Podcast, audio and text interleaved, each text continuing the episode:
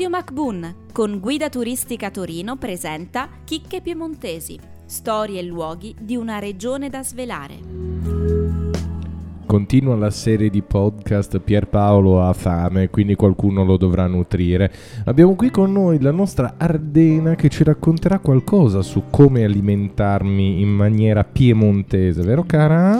Sì, intanto prima di tutto il resto bisogna forse parlare della tavola, perché quello che fa cambiare completamente i menù e il modo di alimentarsi, in realtà in generale, non soltanto in Piemonte e a Torino, la diversa mise en place è l'idea del seguire il servizio alla francese piuttosto che alla russa.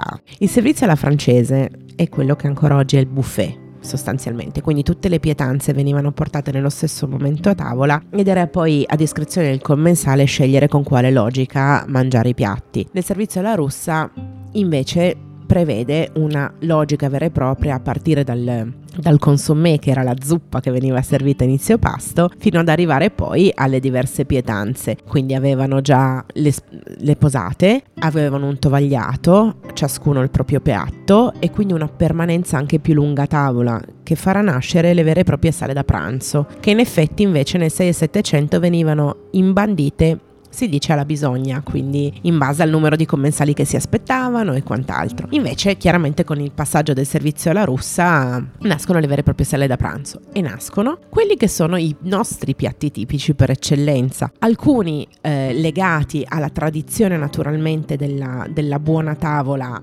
dell'alta borghesia, e altre, la maggior parte, che adesso sono diventate in realtà cibi addirittura di lusso a volte, sono però legati invece più alla tradizione della civiltà contadina, delle persone che lavoravano la terra e che si incontravano poi tutti insieme la domenica a pranzo. Il primo che mi viene in mente, che adesso è diventato un prodotto super d'eccellenza, è la finanziera, che è fatta tutta con frattaglie, quindi un tempo naturalmente non era il cibo dei ricchi, anzi, e adesso è diventato super esclusiva invece. E l'altro piatto tipico che mi viene in mente, che è proprio un momento di aggregazione, è la bagna cauda. La bagna cauda è nata per un'esigenza, assolutamente, che era quella di nascondere il sale, dato che era difficile da trovare, con delle acciughe.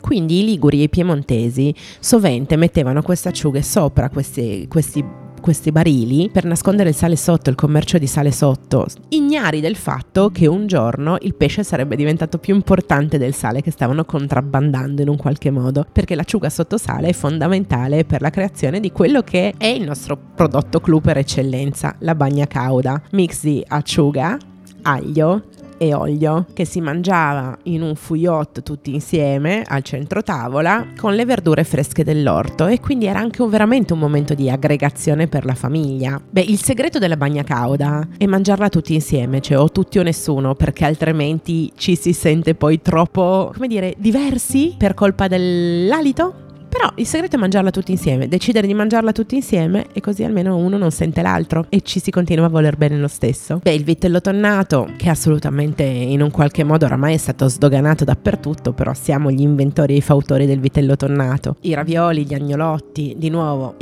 siamo famosi per i grandi arrosti, per il brasato al barolo e quant'altro. Chiaro, poi i resti della carne venivano macinati con delle verdure e un po' di formaggio, e quello faceva nascere la pasta ripiena, l'agnolotto, che era di nuovo il pranzo della domenica in un qualche modo. Quindi sono tutti prodotti che sono legati in un qualche modo alla nostra storia e alle esigenze di quella che è stata l'evoluzione nel corso del tempo. Adesso naturalmente anche nei ristoranti stellati possiamo trovare questi prodotti locali, tenendo sempre a mente però da dove siamo partiti. C'è l'idea, che deve essere ancora adesso il leitmotiv del mangiare fuori, che è quella di godere del cibo e della compagnia della persona con cui scegli di andare a mangiare e di consumarlo. Avete ascoltato Chicche Piemontesi, testi di Micol e Ardena Caramello, una produzione di Pierpaolo Bonante per Radio M**Bun. Seguici su www.mbun.it.